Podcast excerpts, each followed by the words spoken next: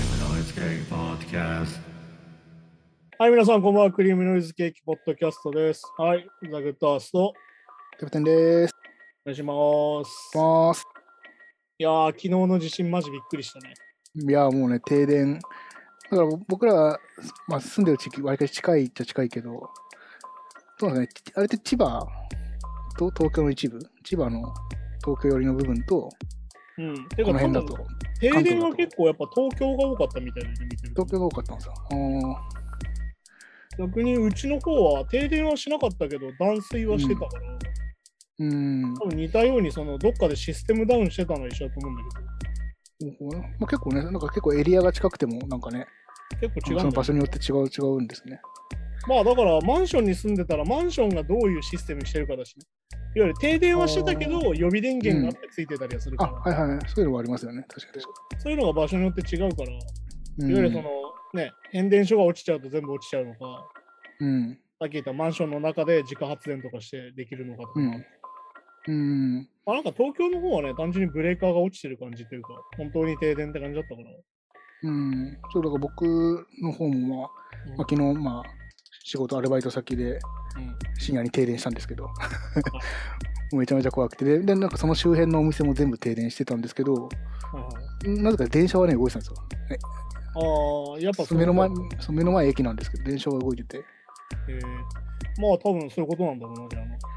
やでもああいうやっぱねインフラほんと急に落ちるとなんかビビりますよねいやーだって、やっぱ準備してるもんじゃないじゃん。だからその、そうそうそうね、よく言うその災害の準備を日頃から心がけましょうとは言うけどさ、うん、言うけどそんなにしてるわけじゃないから、まあ、なかなかね難しいですもんねそれこそね、俺はあの311の時は、うんここら辺は本当に、まあ震度5弱だったのかなだったんだけど、うんまあ俺はあの、本に囲まれて生活してるせいで、うん、ああ、本棚物がが今ね度。外に出てやばかったんだけど、いやー、確かに確かに。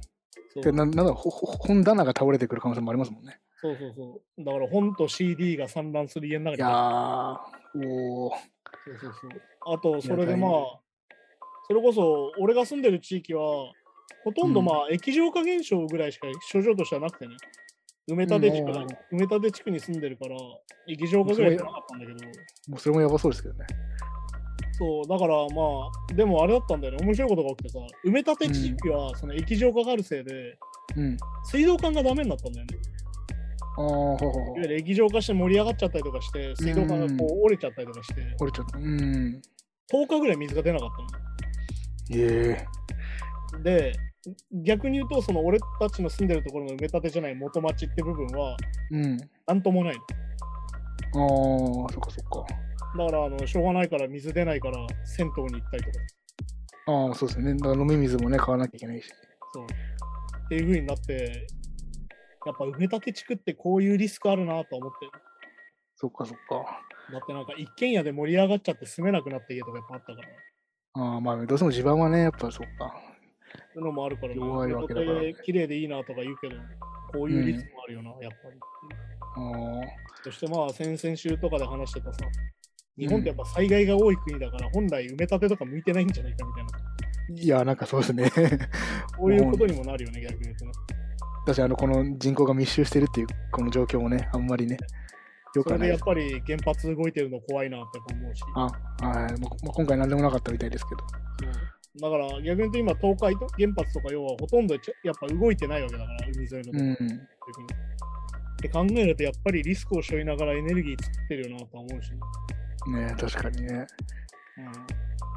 あとなんだろうな、ああ、そう、この先週末ぐらいに俺、大阪に旅行に行ってきたんだけど、うん、はいはいはいはい。久々に大阪行って、多分3年ぶりぐらいに大阪行ったんだけど、うん。やっぱね、大阪っていう街の特徴みたいなのがあって、うん、はいはい。まあ、よく僕たちがディスってるやつあるじゃないですか、政治思想的なやつ。うん いやいや、まあ大阪がね、ほ本拠地ですもんね。あるじゃないですか。あれの影響をね、やっぱり感じることが何個かあって、あえそのい一般一般市民っていうか、そういう。まあ、市民というか、その大阪の街を見てて、車借りへて、えレンタカー借りて走ってたんだけど、はいはいはい。要は梅田っていうところが今すごいさ、再開発されて、まあなんか渋谷駅の前みたいになってるわけ、すげえ。ういろいろショッんピングセンターが立っててさ。はいはいはい。なんだけどさ、道路の白線がすげえ消えてるところがあるの。車で走ってるおーはいはい。と。わかるあの、横断歩道のさ、白線とかあるじゃんおー白線とか、うん。あれってさ、東京に行くとほとんどそういうさ、栄えてる道ってさ、すげえ綺麗じゃん。まあ、それ田舎行かないとないですね。あんま見かけないです要ね。は確かに。結構さ、塗り直してるわけよ、1年間で。てか、も毎年なんか、あの、年末とかやりますよね、工事でね。やってるんだけど、やっぱりその、大阪ってその公共事業のをとにかくしないってやってるから、ああ、そこに現れちゃってる。結構ね、繁華街っていうか、結構でかい道でもね、なんか、うん横断歩道が消えちゃってたりとか、へえ。誉れっていうところがすごい薄くなってたりとかして、うん。これって東京で感じないよなってすげえ思ったんだよね。おーまあ、確かに確かに。そうで、やっぱ危ないんだよ、と走っててさ、見えないから、道路標識が。いや、確かにくく暗かったりするとね、余計そうですもんね。っていうのが本当にあって、レンタカーでまあ友達が運転してて、俺は助手席乗っただけなんだけど、それでもやっぱすげえ感じてさ、ははは。やっぱりこういうところにその市とかさ、県のお金の使い方が出るよなみたいな、大阪だったら府かってなるんだけど、だかほうほうほうらねそこはすごい感じて、なんか隣がまあ神戸なんだけど、大阪だからさ。うん。で、神戸の方も車で行ったりしたんだけど、神戸の方はねうん全然そういうことないのよ。繁華街も全然綺麗なね道路が。うん。大阪がね、とにかく道路が汚いというか、なんか消えちゃってたりとか、ずれちゃってたりとかしてて。それ相当使ってないってことですよね。だって、なんか、むしろそういう道路工事とかをやると、そういう助成金とかもらえる、何やつがてか、要は公共事業あのこお金がここその業者に流れるからね。流れるし、あとなんかその、く国の方からもその予算として請求しやすいみたいな聞いたことあるんですけど。いやだからそこもういうとを削っちゃってる多分あとなんだっけあなー、市の施設みたいに行ったんだけど、府の施設か。あはいはいなん。か俺が行った場所のショッピングセンターの隣が、なんか、なんだろうな、税務署みたいなところだったんだけど、うん。あれ、まさに民間複合体になっていて、うん。市役所の中に不動産屋とかあるのないじゃん、東 京に。えそれ、あ、えそんなのあるんですか市の施設の中になんかお店とかが入ってて、まあ飲食店とかだったらまだわかんないけど、ほうほうほう。飲食店だけじゃなくて、なんか不動産屋とかさ、うん。なんかその公共、なんだっけ、あの、電話引くところとか、ほうほうほうほうっていうのが全部一緒になってて、まあ逆に言うと、その一緒になってるから一つの建物で済みますよみたいな話なんだって、い発想的に。うん。それあんまないですよね、確かに。なんかこれもある意味、その民営化市場主義みたいなところの現れだなって思ったりはして、えー、だそうそういうのもあってね、なんかそこはめちゃくちゃ大阪を感じたね。って郵便局とか最、ね、あのゆ民営化してから、まあいろいろほら、あのそういうん窓口でいろいろ売るようになったじゃないですか。はいはいはい。まあ、あれに今、まあ、近いようなことが同じ建物内で、いや、起きでちゃもってそうるいうこと、でももうもうまさにそういうこと。市役所の中に不動産屋があるから。えー、なんか、まあ、これ、ううがった見方だけどもね、その不動産屋もめちゃめちゃつながってる感じがね、いやまあ絶対そうだろうね、多分 ねわざわざそこに入れてくれるってことだから。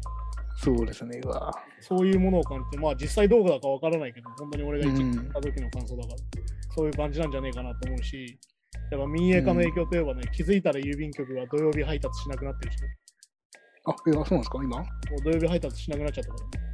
あ、ってことは、そうてかあれなんだよね、基本的に翌日着くと思わない方がいいみたいに今なってるから、いわうん、ゆる速達にしない限り勝手に翌日に着くってのは今ないらしいから。っないらしいな。あてことは、やっぱり民営化しない方が良かったんじゃないかなって今となって思う。ーもう、ああ、まあそうなんですかね。そういや、そういうのは思うしね。あと、まあ、USJ に行ったんだけどさ、うん、ああ、いいですね。うんディズニーランドとの違いをすげえ感じて、うん、もうそこも、あの全部お金で解決するんだよ、USJ って。もうどういう、えっと、ファストパスってシステムわかるえ、わかりますわかります、もちろんもちあろん。の乗り物に並ばないで乗れる、うん、で。ディズニーランドってとにかく朝早く行って並んでもらうの、それをね。うん、なんだけど、USJ って全部チケットになってて、うん。これとこれをファスファストパスで乗りたかったらいくらとか、うんあ、プラスいくらみたいな。全部お金で買うのよ、そういうチケットを。あーあー、なるほど、なるほであと別で整理券っていう形でアプリでやったりするのど。そその、では整理券がディズニーというファストパスですもんね、多分。そうっていう風になるわけ。ああ、っていう風になってて、ああ、なんかすげえ大阪っていうか、USJ もなんか、なんか資本主義の権限みたいになってるのかなって。早く乗りなきゃ金払えみたいな。 金払いみたいな。行きた ああ、くなそうけなりゃんだ。金払えみたいなやつとか。あんまりね、テーマパークでそういうこと考えながら言う、 行くのもあれですけど、でも、そうか。まあでもね、テーマパークなんてもの自体が資本主義の権利みたいなもんですから、まあ、 まあまあまあ。たりとかね。あとなんだっけな、あそう、あと買ってきたもんだと、この、ハリー・ポッターのエリアでさ、お、はいはいはい魔。法魔法の杖とか買うんだよ。これ、あの、ちなみに魔王のボルデモートの柄の、うん。なんだけど、いやいや買わなくてもいいわけよ、ああまあ、まあ、あアトラクション自体はってことですか。そうオプションとして買うんだけど、うん買わないとね、結構楽しめることが減るというか。うーん。そうちなみに買うとね、この、ハリー・ポッターのエリアの中で、こうやうっんて、こういう風に杖を振ると、こういう魔法が出るよみたいなのができたりとかするんだけど、うん。でも買わないとできないわけ、この遊びは。ああ。まあ、じゃってあいうみんな買いますよ風ねに。やっぱいろいろこうついてたりとか、うん。あともう一個だとこうマリオの今エリアができたんだけど、任天堂うの、ん。あ、はいはいはいはい。これなんか時計みたいなのが売ってた3000円ぐらいで。うん。でこれをつけてると、マリオのいわゆるそのハテナブロックとかにポンってやると、うん。コインの鳴る音がしたりするわああ、それ連連動してるんですね。あけ。ーで、これ、がなんかデータとして残ってて、あなたは何個コインを取りましたとか、うん何個アトラクションをクリアしましたっていうのが全部入るの。あそれ買うんだ。でも逆に言うと、これ買わないとできない。ああ。で、マリオカートのアトラクションもあるんだけど、マリオカートのアトラクションは完全にこれを買ってる前提でできてて、うん。買わないと登録できないから、その人にならないのよ、登録が。ああ、そこそこそこ。プレイヤーとしてねそ。のマリオカートの中に何枚コイン取ったかっていうのは全部ここに記録されるから。っああ。ていうふうになってて、結構オプションがすごいんですよ。で結構、え園内で買わなきゃいけないもんが多いんいっですぱいあっねて。、はあはああとなんだろうな、あの、いわゆるマスコットとしちゃんと写真を撮る、並んで、写真うん。撮るのも自分たちじゃなくて、ちゃんとカメラマンがついてるやつがあって、それで撮るといくらかかる。ああ、はあはあ、なるほど。まあでも逆に言うと、めちゃくちゃアメリカっぽいなと思ったけど。ああ、まあ全部ね。なんか USJ だからなと思ってしままあディズニーランドもね、まあご飯とか高かったりするけど。う。うん。なんかそういうのはまだないなと思って。まあでももうなってるとこもあるかもしれないけど、まあディズニーランドなんで俺もう10年近く行ってないから、わかんそない。の後はそう、なんかお親子連れとかで、うん子供2、3人とかと一緒に行ったら、なかなかね、うわ出費がね。結構すごいと思うんだと、これは1個3000すかも。ねねね僕も欲しい、僕も欲しいになるじゃないですか。やっぱ子供はね、みんなこれ。はね、一人1個ないといけないから。そうですよね。ああ、まあ商売上手っていうかまあ、だから魔法の杖は、俺らは逆に2人で行ったんだけど、うん。 1本だけ買ってお互い共有するっていうふうにしたけ ど、ああ、まあそれもそれもありですけどね。そうっていうふうになっちゃうから、やっぱりね、なかなかやっぱり大阪という街の特殊さみたいなのもちょっとそこにもうんうんうん。なるほど、なるほど。まあでも逆に言うと、やっぱエリアがディズニーランドほどないし、うん。その元々の人気もそこまでだから、どうですか結構お客さんはいっぱいいましたまあでもね、春休み中だったから学生しかいなかったかな。俺ら平日に行ったからさ、ああ、そっかそっか。そうできるだけ人が少ない時期に行きたかったから、平日に行ったら、うんまあ学生しかいなかったし、うん。あとまあなんだろうな、テーマパークに思ったのは、あのアトラクションよりインスタ映えスポットのが並んでるっていうのはどういう状況なのかなってちょっと思ったけど、ああ、なるほど。まあ逆に言うとまあさ、自分たちのそのアトラクションに乗った体験よりも、いわゆるインスタ映えスポットではいはいはい写真を撮って、SNS で発信していいねをもらうことの方に比重がいかれてるのかなとはちょっと思った。まあ、かもしんないですね。そっか、そっちがおまけみたいになっちゃうのか。そうだってアアトトラクラクシショョンがンとか写真撮っちゃいけないからさ。っうん、まあそうですよね。てなっちゃうから、要は自分たちがどう映ってどう発信するかの方が、今比重が高いっていうのは、高くなっ俺ちゃうのはか。それでどうなんよっていうさ。自分たちにしかできない経験をするっていうよりも、うんみんなで共有していいねとかをもらったりとかする文化の方が今、その優先されるのかなと思った。ああ、まあ、あの、今の学生とかでもそういう価値観の人多いんじゃないですかね。確かまあだってみんなね、そこら中で TikTok 撮ってるし、に。うん、ああ、そっかそっか。もうすげえ人気の映えスポットみたいなところでさ、なんかシャッターがさ、うんなんか下がってて、ここになんかうん。なんだろうそのシャッターをこういう、こういうのがあってさ、でうんここに座って撮るみたいなのが流行ってるのね、多分そこああ、の。はい下にノーパーキングって書いて、まあ駐車禁止って書いてあるんだけうん。ど、あのそこがバイスポットみたいになってて、なんかこれ、なんか映画のワンシーンなのかなと思ったの、てっきり。USJ とかだから。うん。じゃあなんかそこの説明にさ、なんかノーパーキングと英語で書いてあっておしゃれですねみたいな書いておあって、映画とか何も関係ねえんだみたいな。か関係ないですね。そのノーパーキングっていうワードなんとなくおしが。ゃれだからおしゃれみたいなさ。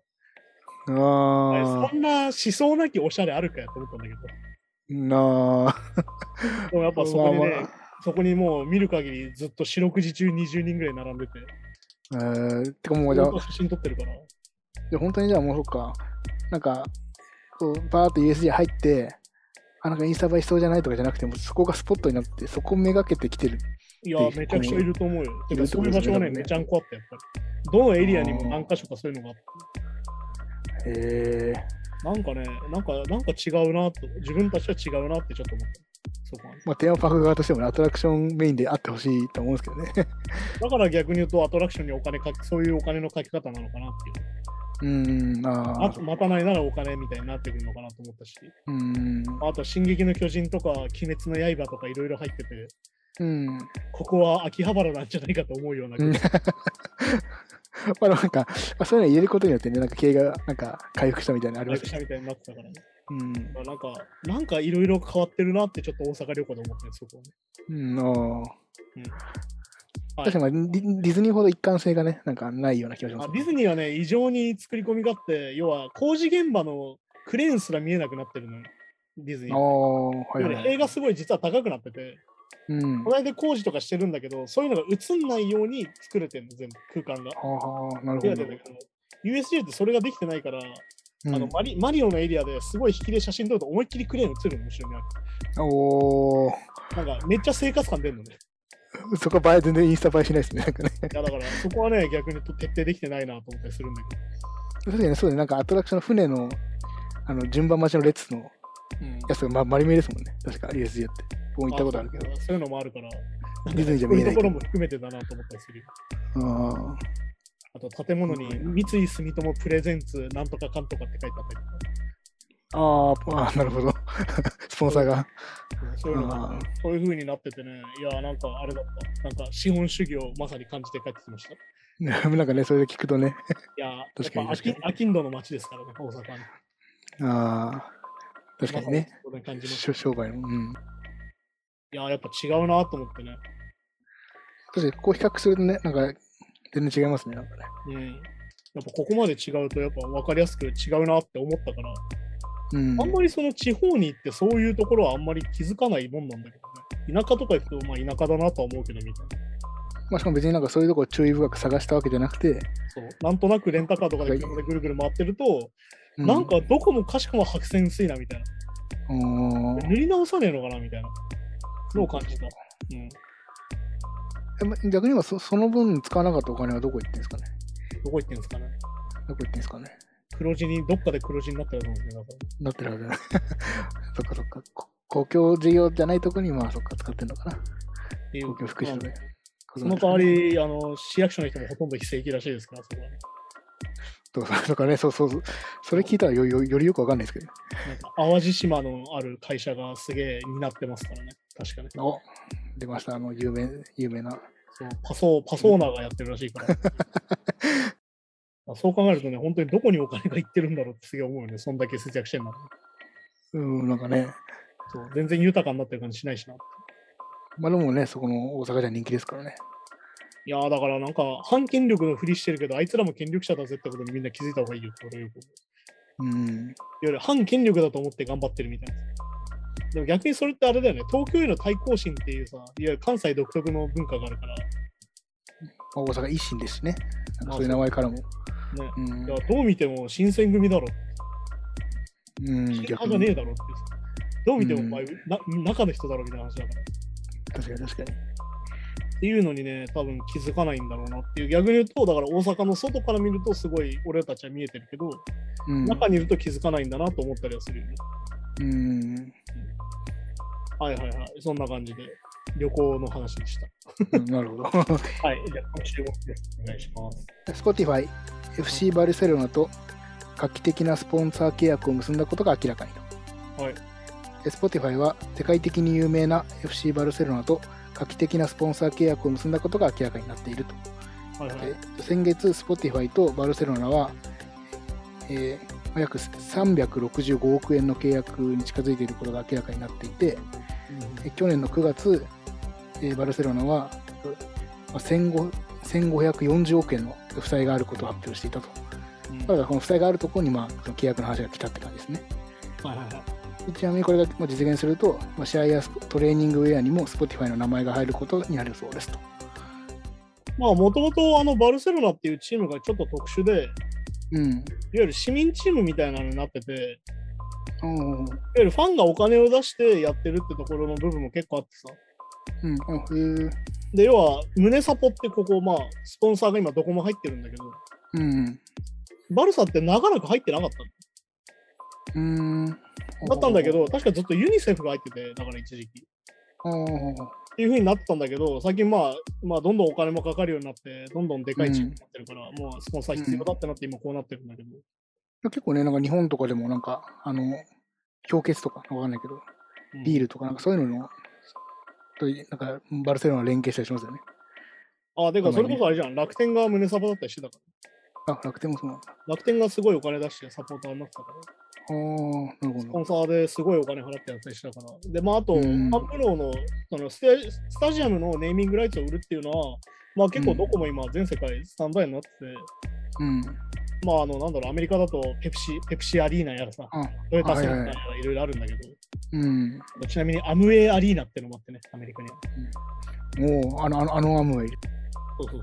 そういうアリーナだったりするんだよ。アムウェイスタジアムとかあったりするから。なるほど、なるほど。まあそういうのを名前を売ることによって、そういうスポンサー料金を得るっていうのはずっとスポーツ界は最近ずっとやってることで、うん。まあ、それに関してはね、本当あの今一番ダセえ旧照明だなと思う、あのペイペイドームっていう福岡 ドーム。ありますね。あれちょっと嫌だなって思うね。まあでも一つなうんいヤフオクドームだから。というそうそうそうそう、そうなんだよな。まあでもずっそとれに比べ逆たにら言うとあのソフトバンクがスポン、てか親会社なんで、ま親会社ですからね、まあ。あ、そのヤフーの流れなんだけどさ。うん。なんかヤフオクドームって嫌だよね。なんかすげえ競りとかでかけられそうで。なんかそうそう、野球賭博じゃねえけど、 なんか、本当にオそういうイーメクーシジョンもっねぽい話になるし。なっちゃうしね。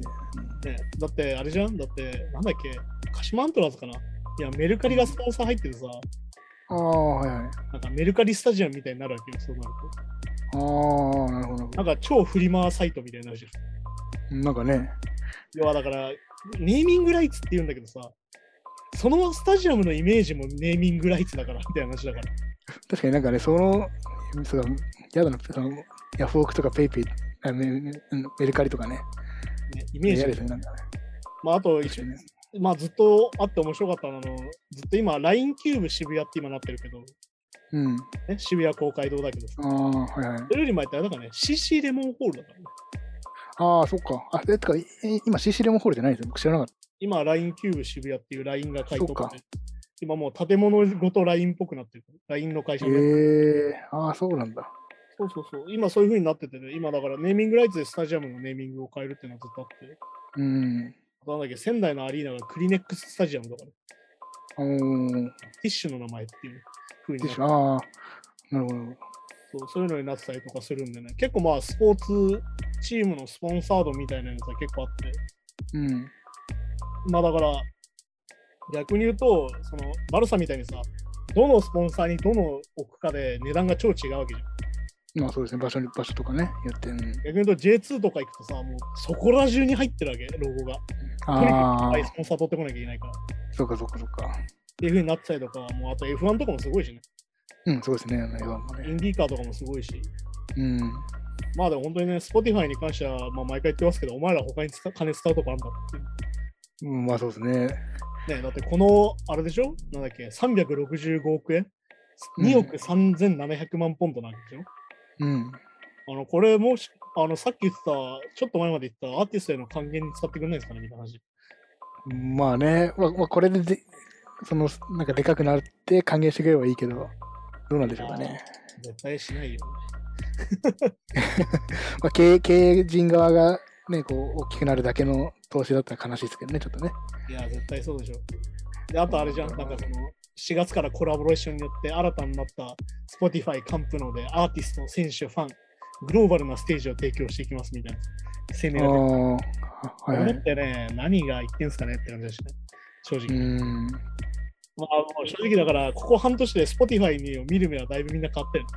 なんかね、こうニュース読んでると、だからそこをまずクリーンにしてからのがね、なんかね、他にやることあんだろ感がすごい強いってうん、思うよね。私そそれこそだからもうちょっともうそれより前の話ですけど、まあ、ぐ軍事産業にね、いやダニエル・エイクが投資してるとか、今、まあ、い今のロシア、ウクライナに関係あるかどうかわかんないけど、いや、もうまあそ今や世界中関係ないってことはないからね、そういうことが起きるから。でも絶対ね、なんかその一部になっ、えーそそそう考えるとよりイメージ悪いですね。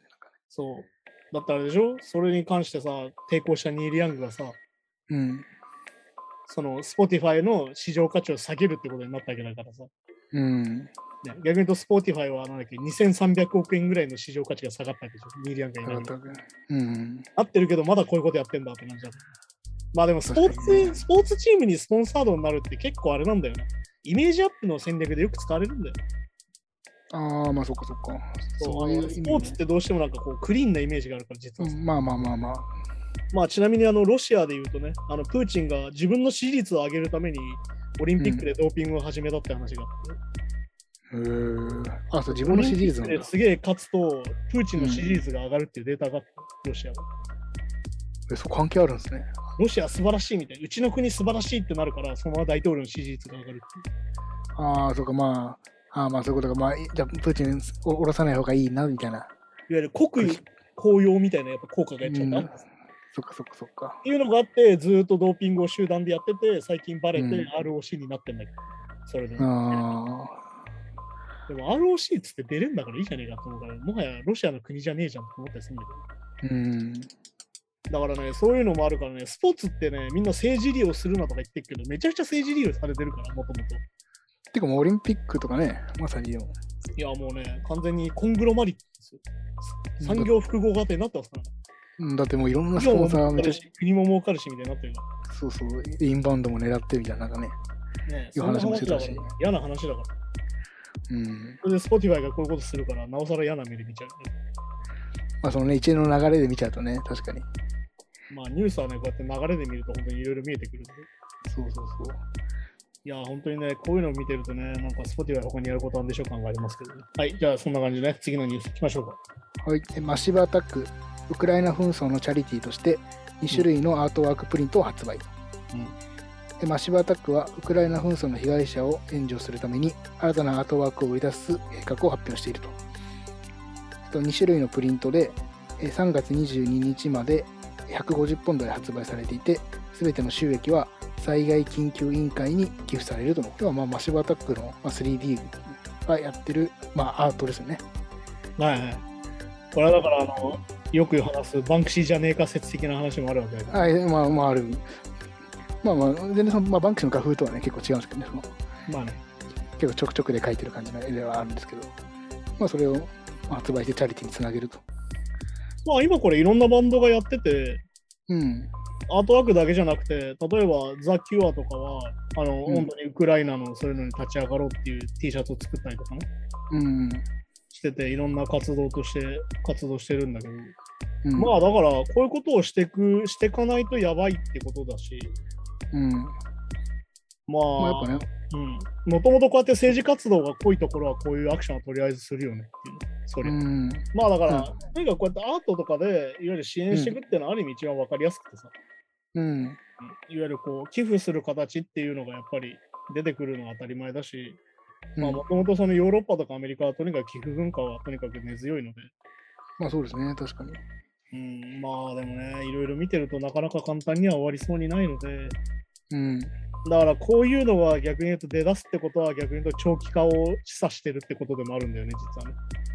ああまあそういうことですよねいわゆるその続いていくと食料とかそういう人たちが一般人に本当に負担がかかってくるしっていうね。うんまあ支援しないとねいけなくなっちゃいますいわゆる継続的支援っていうのがやっぱ何でも大事で、うんそのユニさっき言ったユニセフでもそうだし、国境なき医師団とかもそうなんだけど、いわうんゆる継続的にやって、そこのインフラだったりとか食料みたいなものを安定供給できるようにならないと結局回復はしないかうんまあまあ確かに確かにら、ね 厳し結い局んだけ要どは、ねねスラム街のままだったら結局そこでまた犯罪が起きたりとかね、うんいろいろ殺人が起きたり結局しちゃうわけだから、そのままだと。うんってことはやっぱりその安定した供給と安定した支援がないと、その一回壊れたものを完全に直すってことはできないからね。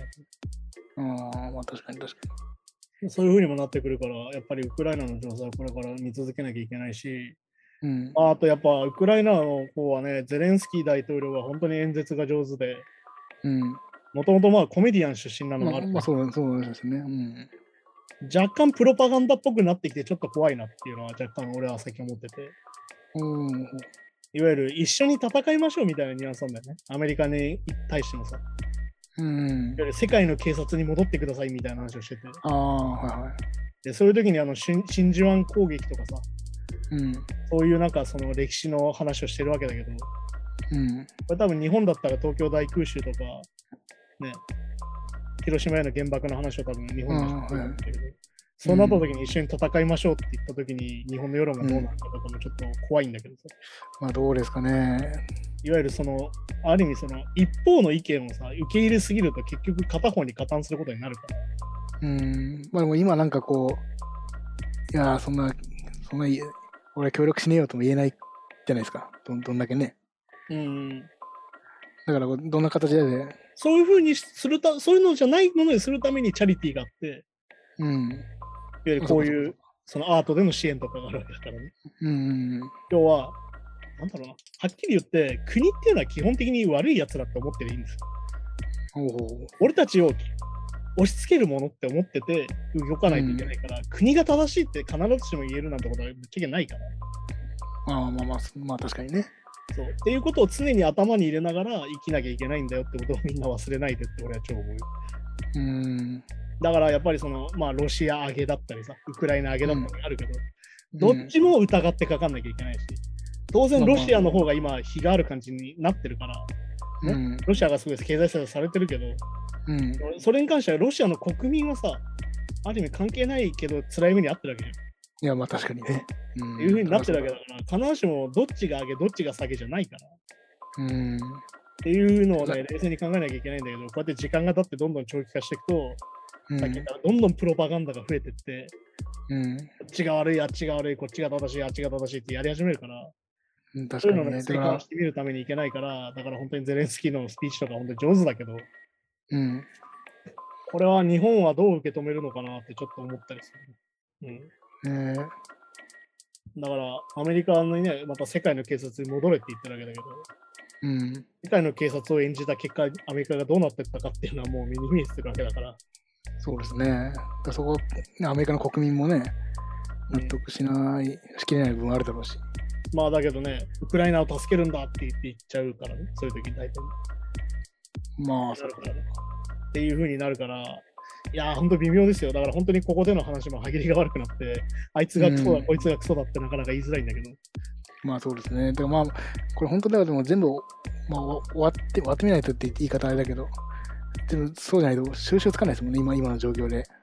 まあだから要はさなん、一時、1, 1分1秒更新されてるから、情報。そうそう、更新されてるから。でそれの検証っていうのが同時に行われてて、だから前話したさ、うん実はこれが AI でしたとか、実はこれは嘘でしたみたいなのがいっぱい出てくるから、うん常にやっぱりね、情報をね、こう取捨択一しなきゃ、取捨選択しなきゃいけないんですよ、やっぱり。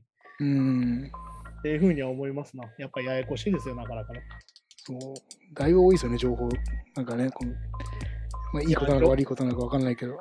まあ、情報社会ですよね。だって、何年か前のさ、一生分の人間の情報を今4分半で取ってるとか言われるんだからさ、うん。それをじゃあ同じような脳みそしてる人間が処理しきれてるのかってさ絶対しきれてないからね、好きじゃないですよね、確かに。そうそういうのもあるんでね、考えていかなきゃいけませんね。だからまあ、何度も言うけど、うんこれは継続的にする話になるんでしょうね。まあそうですね。はい。じゃあそんな感じでね、今週もニュースコーナーでした。あ、はい。はい。じゃあ続いて毎週やっております。こちら映画コーナーに行こうと思い映ま画す。コーナー。はい。はい。今週は、あの、デビッド・フィンチャー監督のうんドラゴンタトゥーの女はい。を見てきましたというか、まはあいはい。先週ね、こう見見るっていう話をしてて、どうでしたいや結構まあ、なんですかね、まあ、本当まあ、ざっくり映画見た後の気持ちとしては、うん。なんか、なんか憂鬱だし悲しいっていう、もう本当まあ、うん。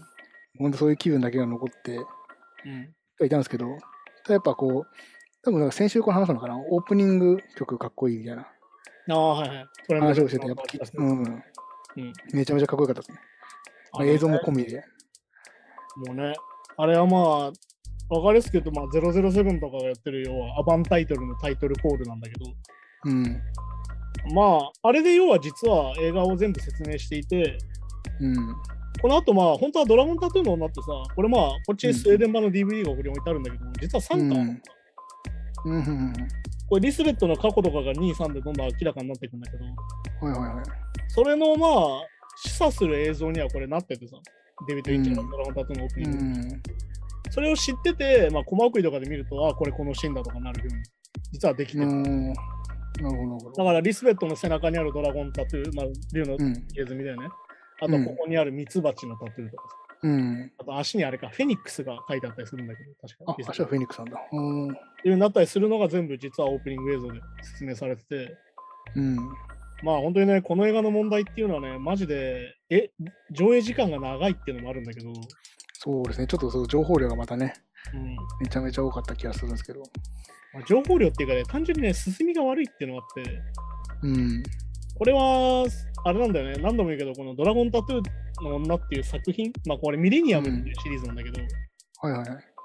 これが、これ自体が、まあ3部作あってさ、うん。で、結局この1っていうのはどういうことかっていうとさ、なんだろう、アメコミでいうヒーロー誕生団みたいな話で、うん。で登場人物が全部全部出てきてこういう関係でっていう話をした上でうん。今回の事件の話になるからそっかそっか。これは長くくなりやすいんだよね話としていろだからいろんな要素がね、やっぱ主人公のバックボーンもそうだし、そうそうそうまあキャラのね、そのかかってくるキャラクターもそうだし、多分その聖聖書みたいなもん。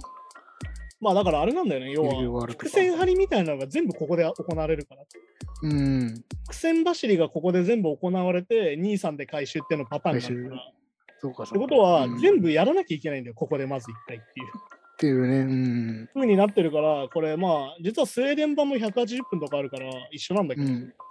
こっちもまあね同じぐらい長くてうんで。ちなみにまあ映画見てると気づくんだけどあの事件がそのこの中で入ってる殺人事件の話に移るまでに、うんまあ約1時間10分ぐらいかかるんだよね。まあ、そうですね。うん。ってことは1時間10分なんか登場人物の説明をひたすら見せられるからそうそうそうそう。リスベまあットが主人公のリスベット・サランデルがどういう女性でどういう目に遭ってる,、うんってるかとかうん。ミカエルがなんでこのジャーナリストとして今裁判にかけられててみたいな話を全部聞かなきゃいけないから、結構ねそこが結構退屈っちゃ退屈なんではあるんだまあそうかもしれないですね。うん。やはりすごい、すごい場面もなんか進展していく感じでもないでしょうね。その1時間はね。まあだから、基本的にさ、これススリラーなわけじゃん。サスペンス、スリラーなわけうじゃん。ん。だはかいらはセい。ブンとかと一緒なわけじゃん、実は。うん、まあまあ。だからさ、セブンで言うとさ、そのブラッド・ピットとかとモーガン・フリーマンが出会うまでで1時間あるわけよ。要はああ、っていうことか。ああ考。えるとやっぱ長えなってなるじゃん。うん、確かに確かに。うん要は事件の捜査が1時間10分始まらないから。しかもこうなんか順番に事件が起こっていくわけじゃなくて、もうもうすでに起きた事件を追っていくって感じだから、ってすで感じに。になるから。要は謎解きが始まるから。謎解きが始まるとと、事件がリアルタイムで起こるわけじゃないからさ。うんそうそうそうそう。目の前に死体があってとかじゃないから。っうん。てなるとね、どうしてもちょっとね、長いなって感じちゃうのはしょうがないんだよあまあ、あとなんだろうな、この映画、俺がすげえ好きなのは、このリスベット・サランデルっていうさ、ルーニー・マーラーがやってるこの主人公のさ、あ。うん。なんかルックというか、佇まいみたいなものが超エポックメイキングだなと思ってて、うん。こっちのスウェーデン版の方だと、ナオミ・ラパスっていう女優さんがやってて、はいこはれいって。あの、エイリアンの前日はあのプロメテウスで主人公やってる女性なんだけど、ほうほうほうほう。結構ね、2人イメージ違う感じでやってて、うん。このナオミ・ラパスのリスベットはね、結構いかつくて、最初から結構強い、本当になんか、凄腕スパイみたいな感じなんだけど、うん。はいはいはい。こっちのリスベットの、えーっとまあ、ルニー・マーラーの方、デビ,、うんデビデンチ版の方は結構まあ華奢で,、めちゃめちゃ華奢ですよね。で、とにかくこうじょ男性に虐げられてきた女性として描かれてて、うん。うんだ。からやっぱりその線の細さみたいなのが実は重要なんだよ。そうかそうかそうか。うん。そうあと、まあなんだろうって、このルーニー・マーラーがさ、実はソーシャルネットワークに出てるじゃん。そうなんですかそうなんですよ実は。ルニーマーラ出てたっけ同じ役の人がね、実はソーシャルネットワークに出てるんですよ。あー、はあはあわかりまはすあかはねあ。えでさ、出てたんですよ。全然わかんない。オープニングの彼女です。ああ、あの彼女え、え、嘘本大学の彼女、ルーニー・マーラーなんです。えー、すごいでしょやっぱ女優さんとかってすごいよね。俳優さんとか。全然わかんない。別人だよね、やっぱね。え、てかむしろ俺、あの、めあの、ね、ソシャゲとか見たときに、あの彼女めちゃくちゃ、まあ、かまあ可愛らしいじゃないですか。うん。めちゃめちゃ可愛いなと思ってよく見てたんですけど。同じ人同じっす。ええー。全然で、わかんないこのルニマーラはめちゃくちゃこれでドラゴンタトゥーの女に向けて役作りをめちゃくちゃしてて、うんまあもともと金髪だったりとか、ブロンえーと確かブラウンなのかな髪の色がそうなんだけど、まあ黒く染めたりとか、うん。おーはいはい。あとまあ体に入ってるピアスは全部本物。ああ、全部開けてるんですね。そうあの乳首とかいわゆるそのボディピアス的なのも全部実際に開けて演じてて、おお。あとまああれだよねその実際そのなんつうのかなこれ結構ねドラゴンタトゥーの女のこのリスベットの役っていうのはめちゃくちゃもう人気がある役だからもともとうん。みんなすげえやりたがっててそれこそスカーレット・ヨハンソンとかいろんな人がこうポジション来たらしいんだけど、あはいはい。おお、右まあ、ベ上とルかリンジャーがルーニー・マーラーが気に入ったんだけどルーニー・マーラーが当時全く知名度がないのよはっきり言ってさうん。っき言ったソーシャルネットワークでもああいう役でしか出てないしまあ、そっかそっか、まあ。だからスタジオ側がなかなか OK しなくてうん。で逆言うと半年ぐらいスクリーンテストを時間かけてやってこの人がル、リスベットをやるんですっていうのをすごい大事に大事にプロモーションしてやっと獲得者を役なんだよねうん。ほうほうほだから本当丁寧にうん役作り、衣装から何から何まですげえ時間かけて作っててううん。まあ、確かになんかすご,、まあ、すごいなんかね、元からそういう人なんじゃないかっていうそう感じになってる、感じします。本当になってますね。だから当時だとそのなんだっけなそのデビッド・インジャーが心配するぐらいダイエットしてきたりとかうん。ああ。とにかくガリガリになってきたりとかあとなんかスチール撮影があるんだけどパムレットとかのうん。その時に、なんとかこう、その、 不健康そうなのを出すために、うん。なんかインタビューで書いてあったのは、酒を吐くぐらい飲んで、おお。顔面蒼白になるまで、作って撮影したっていうとか書いてあったりとか、ああ、なるほどなるほど。そっかそういうなんか結構かなりな役作りをしてこれやってるんで、やばい二日酔いの時みたいな。そうそうそう。本当にもうなるほど体グラングランの時に撮影してたりとかする。ああ、へえ。だからなんだろうな、印象的だからさ、だから実はでもこれ意味がちゃんとあって、なんでかっていうと、うん。後半さ、変装するじゃん、金髪美女に。うん。うん。あの時にちゃんと金髪美女に見えるんだよ、だから。そうだよ。めちゃくちゃ、あそっか、僕、あの時だからすげえめっちゃ可愛いなと思ったけど、まあまあ実際可愛い。あーもともとは可愛いんですよ。可愛いか。可愛らしい女性なんです。で、ルーニー・マーラ自体がもともとあの NFL のオーナーをやってるような会社の社長令嬢だから、ああ、そう、今、ああ、そうめっちゃ、じゃあ、お金持ちなの。もともとはめちゃくちゃ上品な人なわけよあ、えお金え。持ちのお嬢様だから、あ、そうなんだ。そういう人がね、やってるから、なんかその、リスベットの強さと同時に出てくうるん華奢さと儚さみたいなのが同居してるんだよね。そうそう、だから結構、結構だから、こうなんか一応役としても、ちょっと精神的に不安定な役うんみたいな感じだけど、結構言動とか、そうそう僕の印象ではなんか、なんか全然別になんかそういうおおかしなキャラじゃないじゃないですか。はいはいちゃんとしなてんかるみその見た目となんかあの雰囲気だけでなんかちょっとややばそうだなっていうのを出してるってことだよね。そうだから実はすごいそれ役めちゃ作くりをちゃすしごいですてね演技としてやってるっていう。うーん。へえ。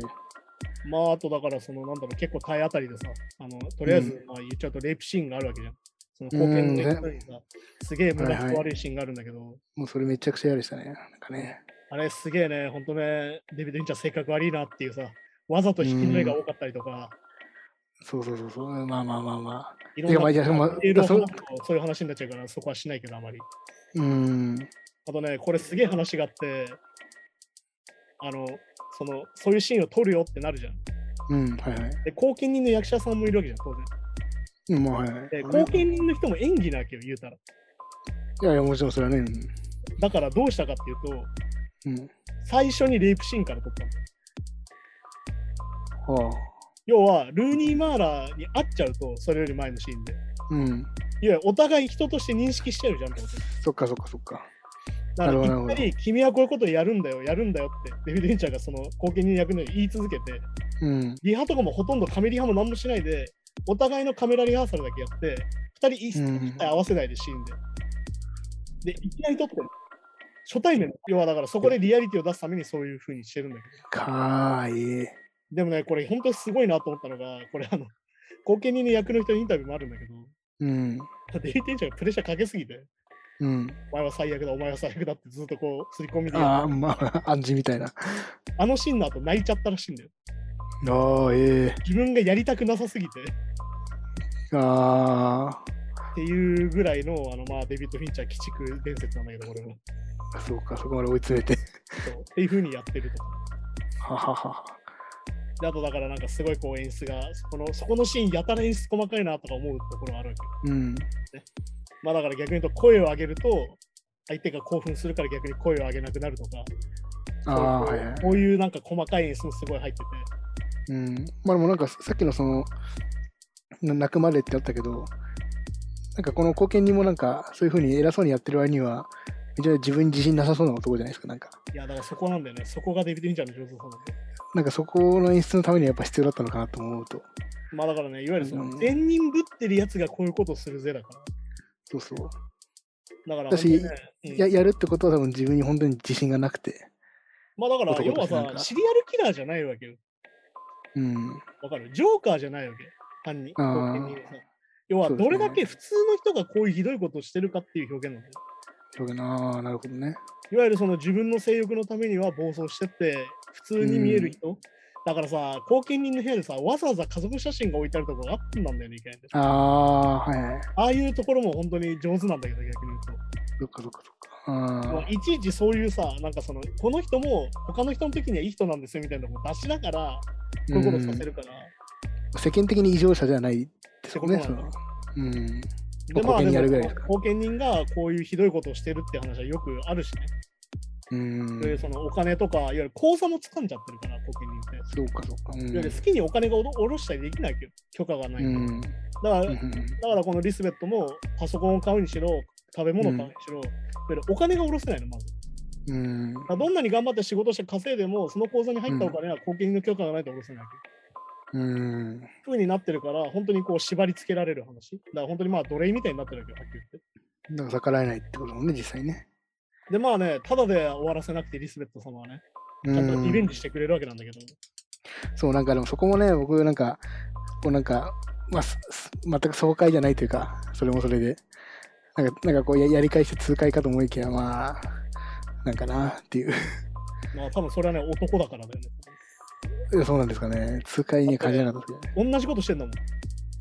まあや、やってることはね、そうなんですけどね。そういうことなんだよ。やってること同じことし返されて、お前がやったのはこういうことだよってこと。ってことなんですけどね。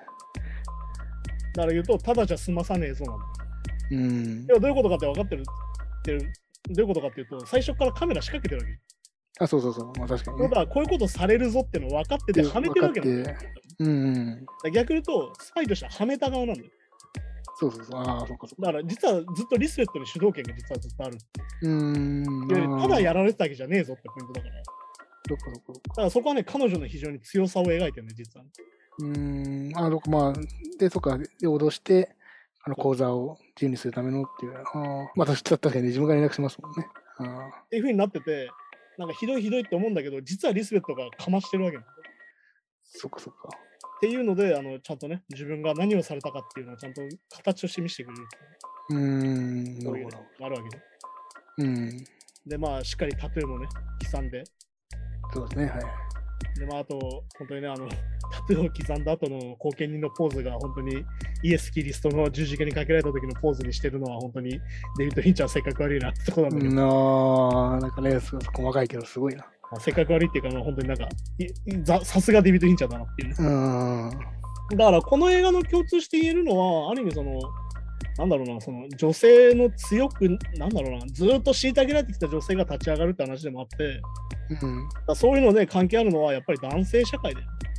うん。うん、でまあこの「ドラゴンタトゥーのミレニアム」の現代が、まあ、あれなんだよね「女を憎む男たち」っていうタイトルがついてていわうん。ゆるその男たちがとにかく女性を虐げてるって話なんだよね。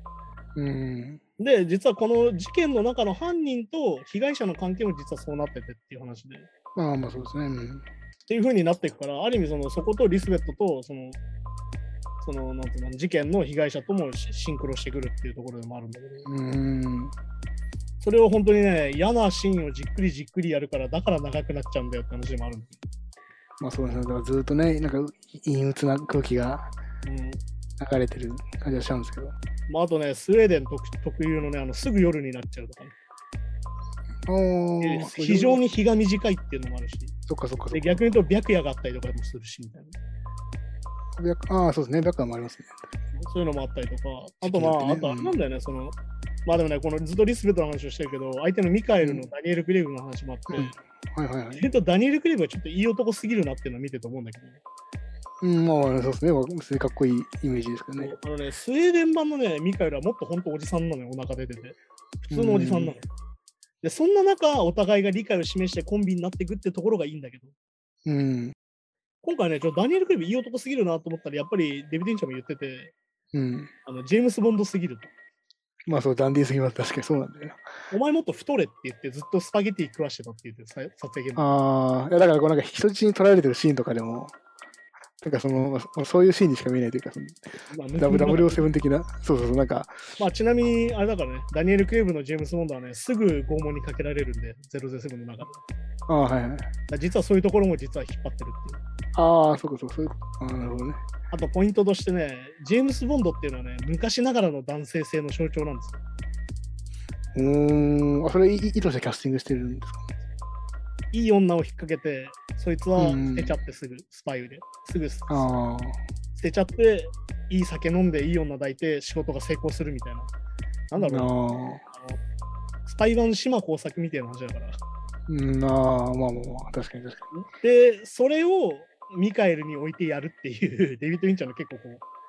感謝ああこうこう置き換えというか、ね、反面教師的な使い方をしてるんだけど、ー、キャスティングの段階からそうなってるんだ。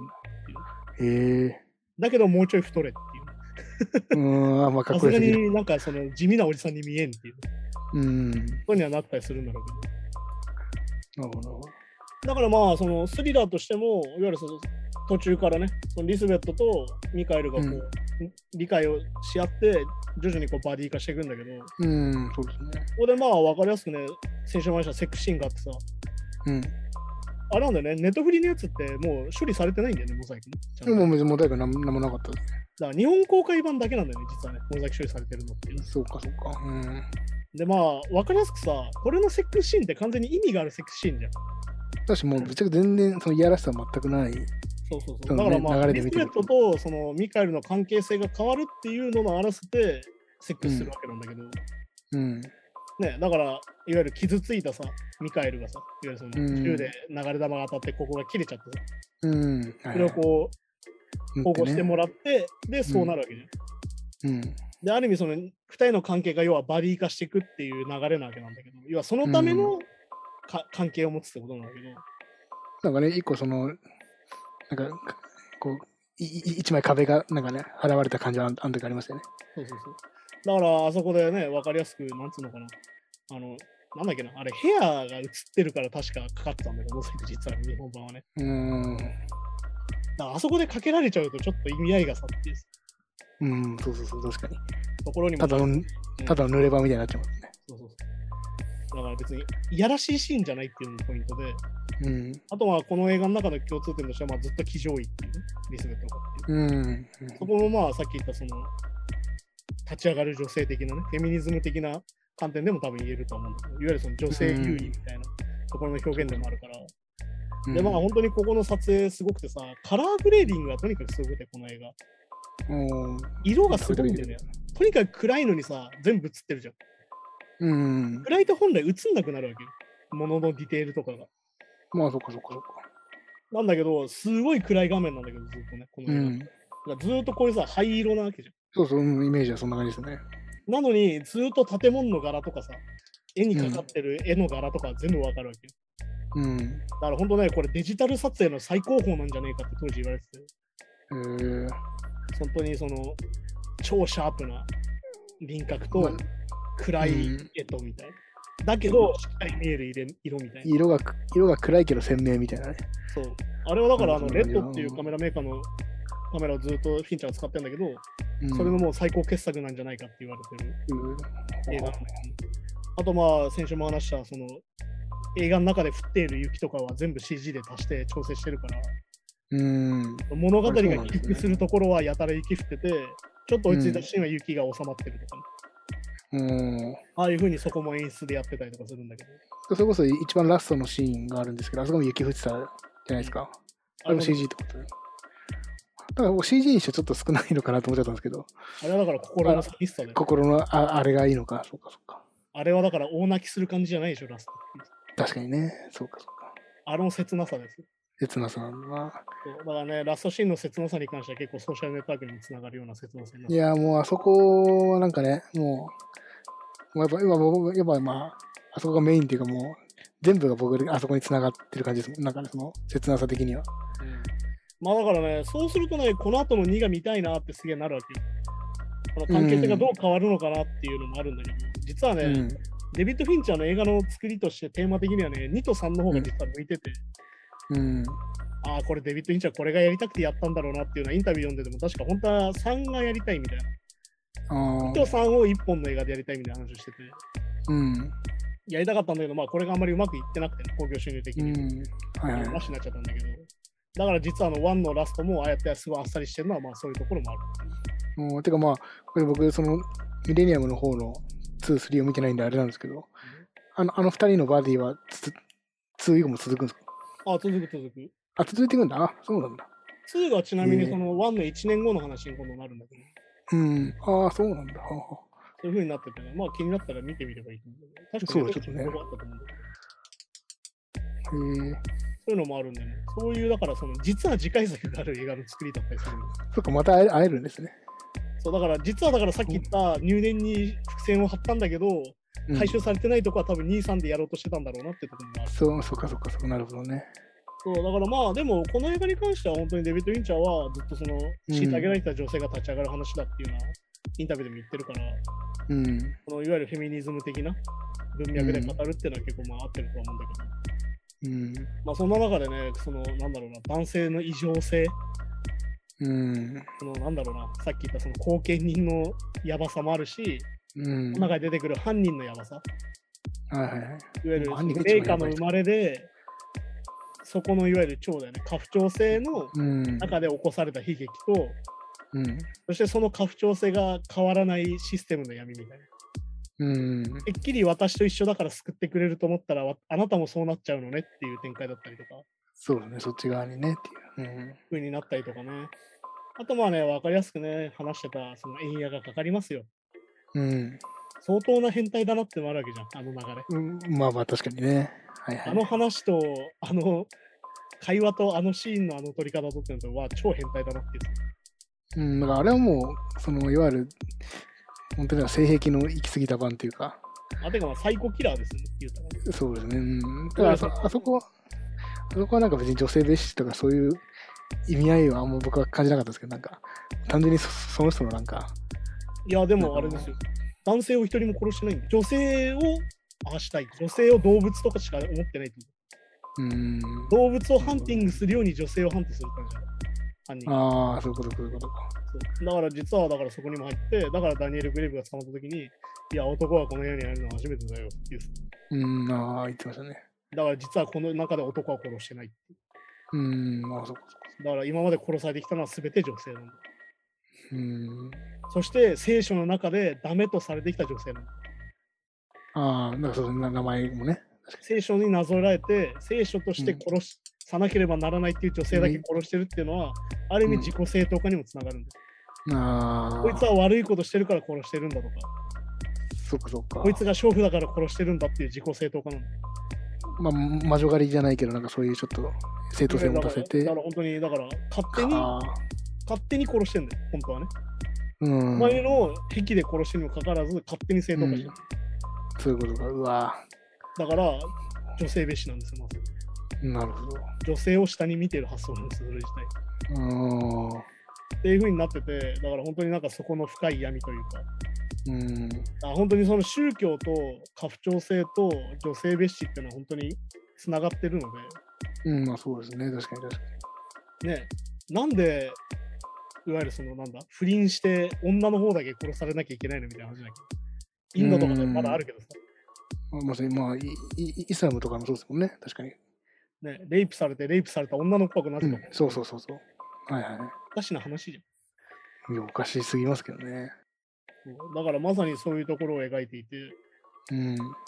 ていうのがね、実はこのね、本当にね、デビッド・フィンチャー版を見るとね、このデビッド・フィンチャーのタッチで兄さん見てえなってなるんだよ、本当に。こっちを見て、うん。あの、はいはいレイプの2で見てるとね、思ううんで、ん。そこ回して見ると面白いかなと思うんですけど。そうなんだよな。あと主人公がやっぱどんどんか可愛く見えて、まあでじもゃあそそのれはまさにデビッド・リンチャーの上手さなんだ。そういやなんかそのあると見た見た目もちょっと可愛いっていうか綺麗もあるんだけど、何この、なんか、いや、こんなピュアなのみたいな。あだから要は感情移入させるようにデビッド・リンチャーがね徐々に描いていくんだよ。そうでだかすよらさね、っき多言った分みたいね。に、そのセックスによって関係性が変わるってところも、うん。徐々に徐々に距離距離感が変わってんだよ、実は2人の。そうなんでね。で、最後、革ジャンね、買うシーンとかも。でも自分が好き、自分の趣味じゃないですか、多分ね、革ジャン。だからそれをこう、なんかシェアしたいとか共有したいみたいな気持ちも見えたりすると、なんか、まあ、僕は見えたんですけど、そうなんかそういうふうに。うんうんでそれ、それでね、それも忘れちゃな、投げて捨てて帰っちゃって。まあだからそれ結局、だからあれはさ、全体として見るとさ、フェミニズムの現状でもあるわけ。うん。要は一緒に仲間となって戦ってくれた男がうん。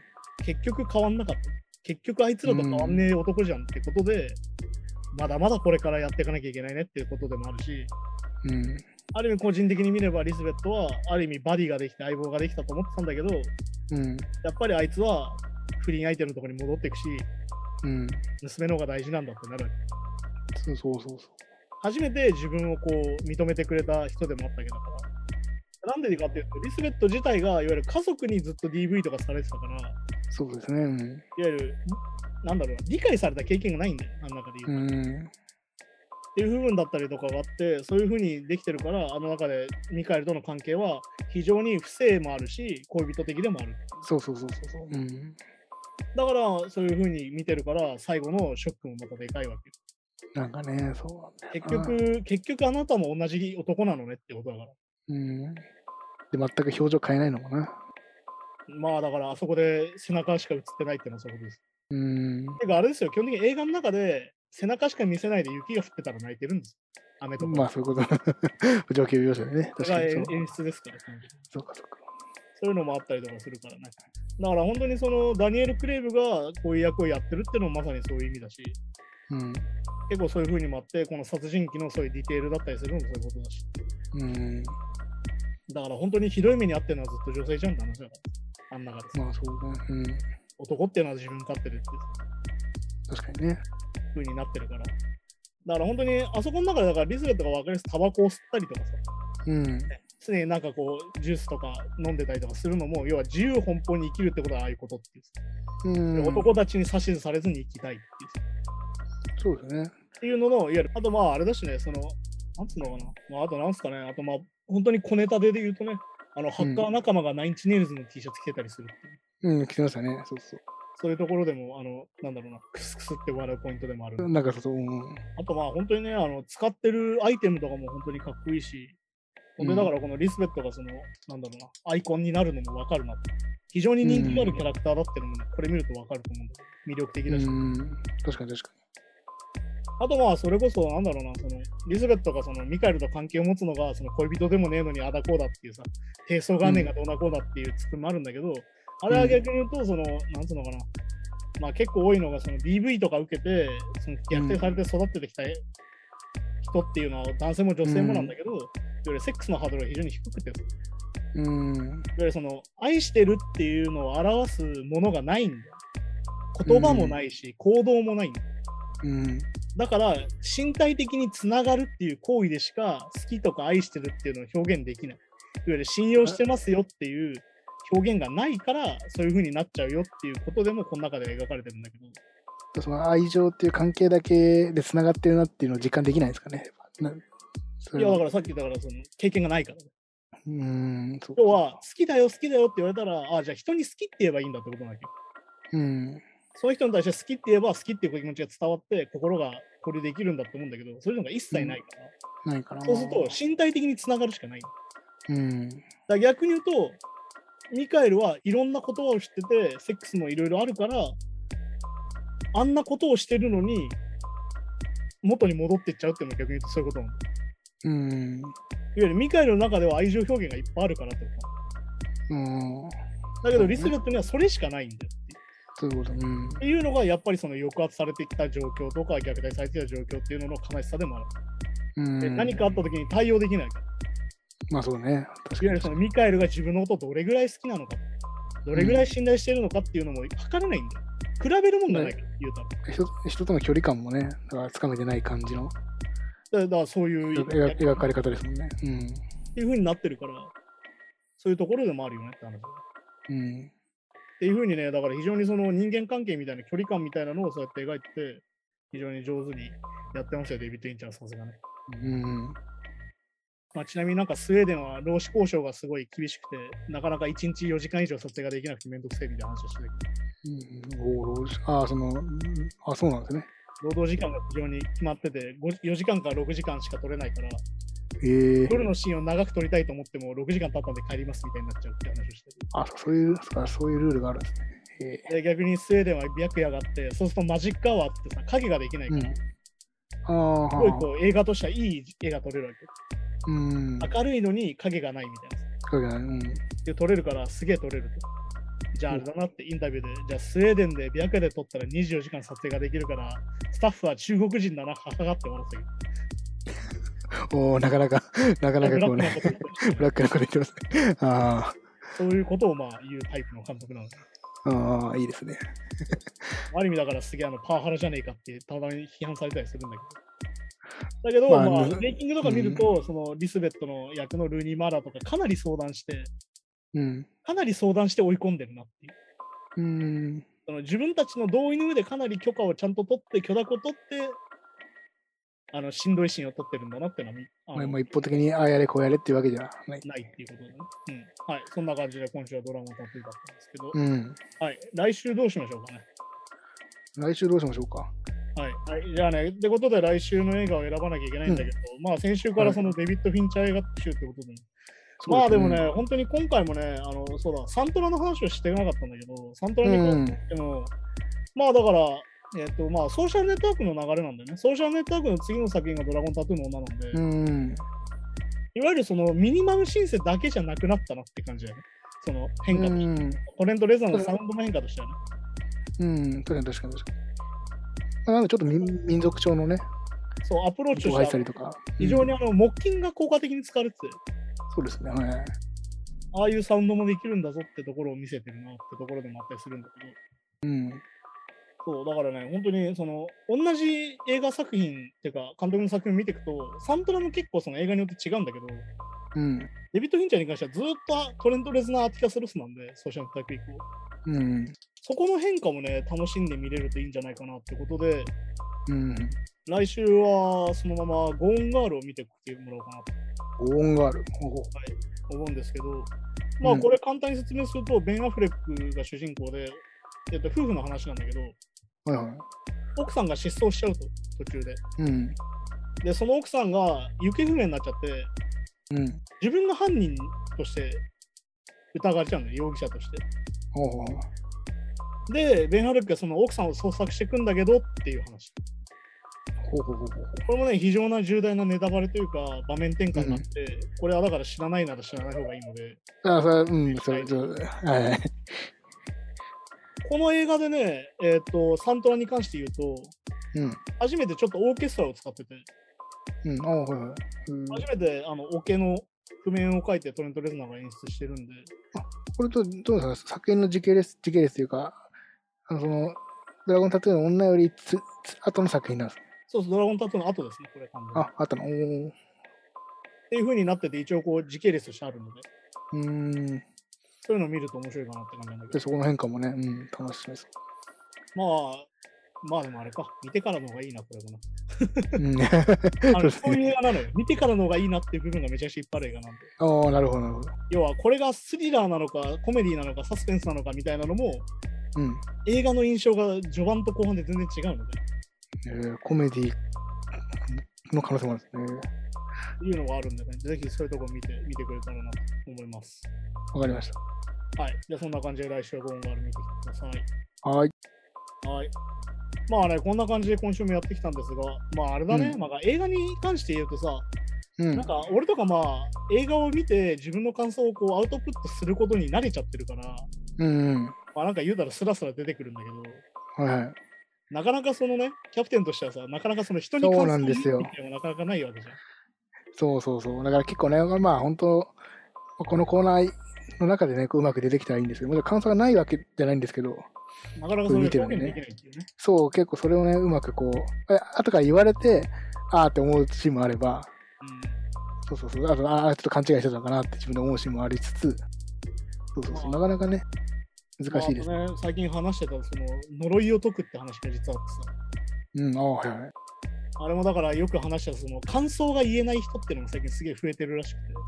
うーん、まあまあ僕も含めね、そうでしょうね。うんあとまあよく言うんだけど、そのやり方がわからないと全く動かないとか、アルバイトとかです。うん、自分で考えていわゆねる。説明したことしかやりませんみたいな。うん。ああいうのはどういうことなんだろうみたいな話がいろいろ出てて、俺が読んで面白かったのは、うんまあ、ある意味呪いだと。うん。失敗を恐れる呪いにみんなかかってて、ああ、はいはい。とにかくマニュアル通りでうん。言われた通りじゃないと怒られるんじゃないか。いや自分のそうね存在を否定されちゃうんじゃないかっていう恐怖が非常に強くて、うん。それにみんな捕まっちゃってて、いわゆる怖くて動けないんじゃないかって話が書いてあって、もう僕はそれもやっぱ、特にサラリーマンとかだとやっぱ上にね、逆らえないとか、そういうのもあるじゃないですか。でそういうんじゃなくても、時代的に、今、調べれば、ググれば、自分で考えなくてもある程度正解が出てきちゃう。うん、まあそれもあるから、なんか、自分で考えたことしゃ喋っても、いや、ググれよとか、自分で調べろよってなって、だからもう、そこに答えが出ちゃうから、なんかこう、本当の自分の、なんか、直で思った気持ち言う前に、一回調べてから言うっていう習慣がついちゃってる人もいるんじゃないかなって。まあだから最近それこそよく話したよオンラインサロンだったりとか、うん。あの2ちゃん作った人たちがすごいありがたがられるのも結局要は答えを出してくれるからで、うん。そうそうそうだから逆に言うとさ、これだけ情報が氾濫しててさ、自由なわけよ、うん本当はね。うん。でも自由が怖いなんだよね、全体的なそ雰囲う気。だから前話してあたミニ権威主義だったりとか、う口ん。独裁、ミニ独裁とかって、要はどうしていいか分かんないから決めてくれなんだよ、はっきり言って。うんだ。からさ、例えばファミレスに行ったらさ、メニューが1000種類ぐらいあるみたいな。うん。まあ、はいはい。で、自分が何食いたいか分かんない。わかんなくなりますよね、まあまあね。決めてってことなんだよ。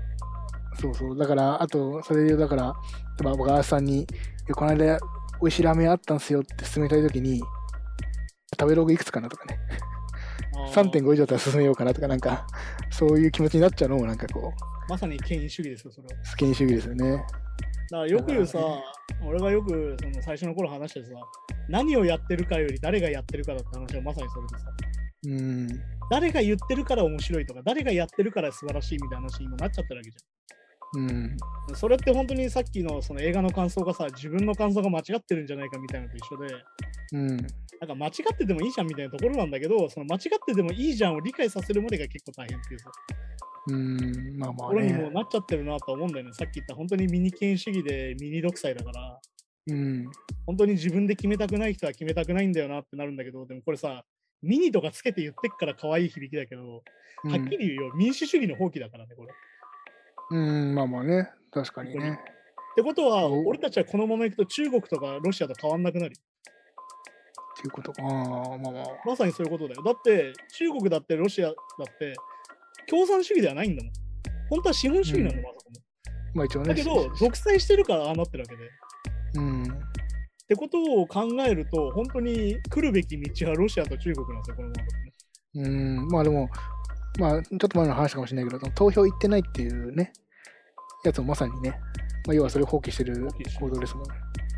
だからあの俺たちはこの映画を見て映画の感想を言い合うって行為によってうん、あのなんとか呪いが解けたらいいなと思ったりするんだけど。そうそう。であとは、やっぱ、僕もそうだけど、多分考えてることがないなくはないんだけど、やっぱアウトプットするのに慣れてなさすぎて、自分でも本当に何考えてるか分かんないっていう現象になる時もあるんですよね。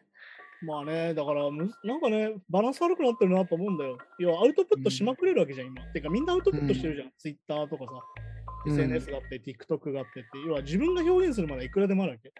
うんで、。なんならそれをやってきたら結構いるんだよ。うん。っていう人たちに逆にインプットが足りない。ああ。インプットが足りなくてネネタが切れてきて自分をさらけ出すことに走ってってしまう。っていう人もいるのか。あでー逆に言うと、インプットしたんだけど、アウトプットの仕方が分からなくて、どこに向けていいのか分からんみたいな人もいっぱいいてっていう。そう、だから共感はしてるけど、リツイートばっかとかね。まあだから結局なんか機能不全というかさ、ううん。まあなんか逆に俺はそのツイッターでリツイートばっかにするのはあんまりその自分の言葉を使いたくないっていうちょっとずるさがあるんだけああ、そういう意図もあるのかな。なるほど。ど要は余計なことでアウトプットしたくないっていうのが正直俺の中であってうん。あのそれを音楽だったりとかうん文章だったりとかにす表現したいのはあるからやるんだけどうん。これをツイッターに流してしまうとそこの気持ちはいなくなってしまうっていうのは結構あってっああ、なるほど。ていうので俺は結構そのなんだろうなアウトプットを調整してるんだけどうん。だからそのなんだろうな映画の動画もそんなにやりまくったりしないのは結局なんかうんその映画の感想を持ってしばらくいたいなみたいになってさ、うん。おお。結構みんな YouTube とかって即効性じゃんとにかく映画の公開日当日に上げるのがいいみたいになってるけど、なんならショショートで上げてね、ね、パンパンパンパンっていう。うんあるんだけど俺はねその映画を見て1ヶ月ぐらい考えてから話したいんだよおーっていうのがあってねそういうなんか即効性と全く逆のことをしてるのでうん。だからこのラジオの時間もどんどん長くなるうんなるほど。 ノータンだまあけでもをあいつまんで言えばマジで15分で終わる話をこうやって1うん時間かけてやるのが大事なのかなっていう話をずっとしてる。そうかそうか、なるほど。で、ある意味さっき言った呪いを解くっていうのは本当に時間かかることだから、いわゆるその、うんゆっくりゆっくり自分の考えを発するっていうのを練習しなきゃいけないからね。そうなんもうこれこの習慣ですからね、本当にね。うんだから本当にね、みんなアウトプットしまくってるように見えて、実は全然してないっていうのを最近感じうる。ん。いや、でもアウトプットしし意外としてないんじゃないですか。みんなインプットの量がは多い人だから多いさけど。アウトプットの個性がないのまさにそれなんだよ。うん。みんな同じことしてるっていうさ。そうそうそうそう。だから結局、そういうことで、いわゆるさ、すげえ速度でアウトプットはするんだけど、みんな同じことしてる。うん。うん実はアウトプットあーそう自体には個性はないんだよ、実は。かないのか。あだって TikTok で同じ歌で踊ってさ、ね、同じ曲を踊って、あ、まあそうかそうか。同じ映画の話をしてっうん。ていう風になっていくわけじゃん。まあ確かね、に同じ映えスポットに同じように並んで、同じような写真を撮って、同じように乗っかるするわけでしょ。まあまあまあね。そうだ、実は個性ないんだよ、やってるだけで。そうかそうか。アウトプットっていう行為をしてるだけなんですよ。確かにまあだから映えスポット自分で見つける方が本当楽しいんですけどね、多分ね。そう。ってことなんだよね。結局そのさ、そこってさ、受動的と能動的の差があってすごい。うん。だけど本当にそこをみんな無意識的にもうさ、あの受け受けで、全部受けでやっちゃってるから、アウトプットすら受けってもうやばいじゃんと思うんだよ、俺は。うん、でもまあ、そのだからさっきの失敗が怖いっていうので言うと、まあ、確かにもう、この範囲の感想だったら安心みたいのがあると、僕もなんか言い言いやすいなと思っちゃう節はあるんですよ、確かにね。まあだから、まあ、よくあるその評論家のこの人が言ってるから正しいんですみたいな感想は君の感想じゃないよって一緒とだと思うけど、うん、そうそうそうそうそまあそこら辺そうなんですよなねんとなくこう、なんだろうな、変わっていかなきゃいけないんだけど、このままだと本当に中国とかロシアになっちゃうよっていうことう。にはなる。んそうてねか実はもう合ってるのかもしれないと思ったりするし、まあまあまあまあ、確かにね。うん、ってなったりもするんでね、そんな感じで毎週、ああだこうだい、ああでもない、こうでもないっていうのが大事だ って話。そうで すね。だから本当にね、答えはないんで、好きに話すんだけど、結果そこから答えを出さなきゃいけないのでね、最終的にね。うん、まあまあまあ。はい、そんな感じでね、こんこんな感じでまた続きますので、また来週もよろしくお願いします。お願いします。また来週、さようならま。た、さよなら。 Wave Noise Gang Podcast.